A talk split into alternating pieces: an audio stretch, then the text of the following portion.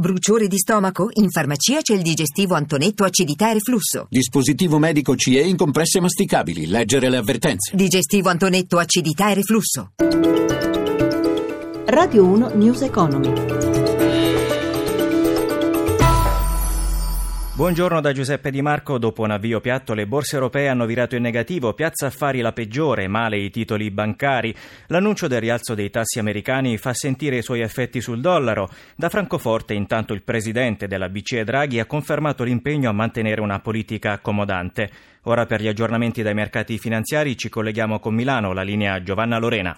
I mercati finanziari sono sotto pressione in quest'ultima seduta della settimana, si attende l'avvio di Wall Street, intanto i listini che sono scivolati in calo già a metà mattina non si risollevano, Francoforte perde lo 0,2, Parigi lo 0,4, Londra lo 0,6%, ma eh, soprattutto Milano a eh, cedere terreno, meno 1,78% in questo momento l'indice principale. Scivolano gli energetici con il prezzo del petrolio di nuovo in calo, ma eh, forti flussi di vendite stanno investendo i titoli bancari bancari, ancora una volta Montepaschi e Unicredit sono stati sospesi temporaneamente in asta di volatilità, il Banco Popolare segna meno 5% e quasi 5 punti percentuali perdono la Popolare di Milano e quella dell'Emilia Romagna, poi Mediobanca e Intesa San Paolo cedono il 3%.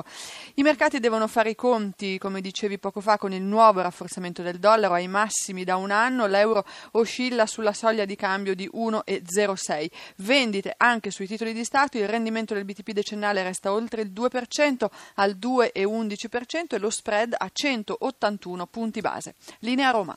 Grazie a Giovanna Lorena. Si ferma un terzo delle centrali nucleari in Francia e le ripercussioni per il nostro paese sono bollette più care. L'amministratore delegato di Terna, del Fante, intanto fa sapere che non ci sarà rischio di blackout per le utenze, ma l'approvvigionamento verrà attentamente monitorato nelle prossime settimane. Paola Bonanni.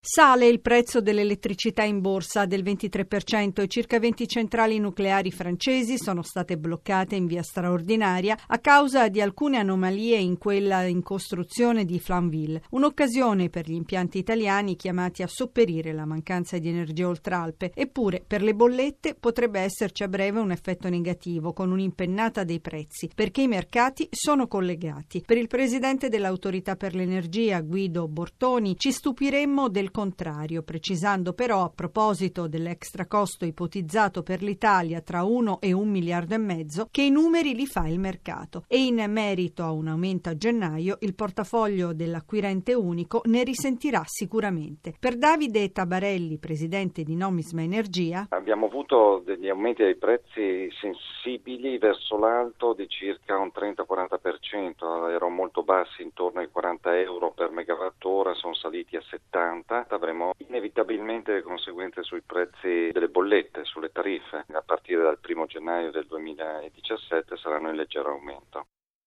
Le vendite porta a porta in Italia sono in continua espansione. Lombardia e Campania sono le regioni dove le vendite dirette hanno maggior successo. Da Milano sentiamo Eleonora Di Lauro.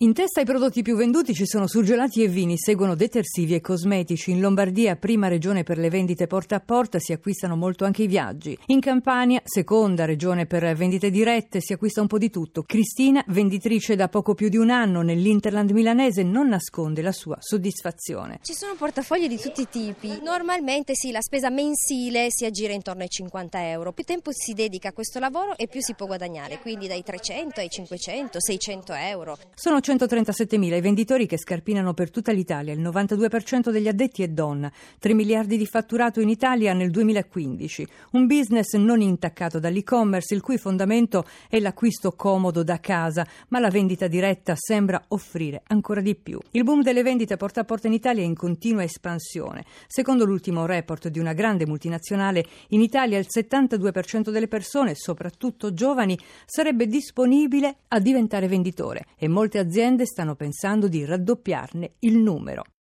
Volkswagen ha raggiunto un'intesa con i sindacati per avviare il piano di ristrutturazione che prevede l'uscita di 23.000 dipendenti in Germania, il 5% della forza lavoro. Il gruppo tedesco punterà sullo sviluppo dell'auto elettrica che consentirà l'assunzione di 9.000 persone.